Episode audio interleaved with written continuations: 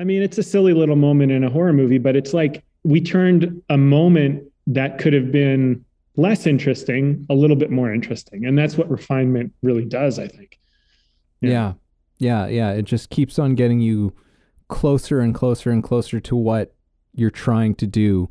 And, and yeah, again, is not so concerned with perfection. Yes.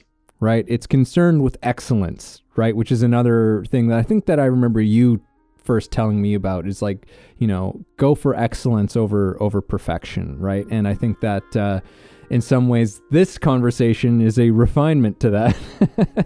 no kidding. Right. Because there can be there can be a fault in that logic, you know, like go for excellence over perfection. You can still be like, "Hey, I'm going for excellence," but really you're just deceiving yourself because you're actually going for perfection.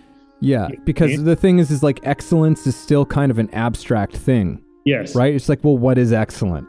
Yeah. Right. Like, and and I think that refinement. What I like about that word, why I'm so happy that like when we were having our pre-discussion that you said that word is because to me it was the key to this whole conversation.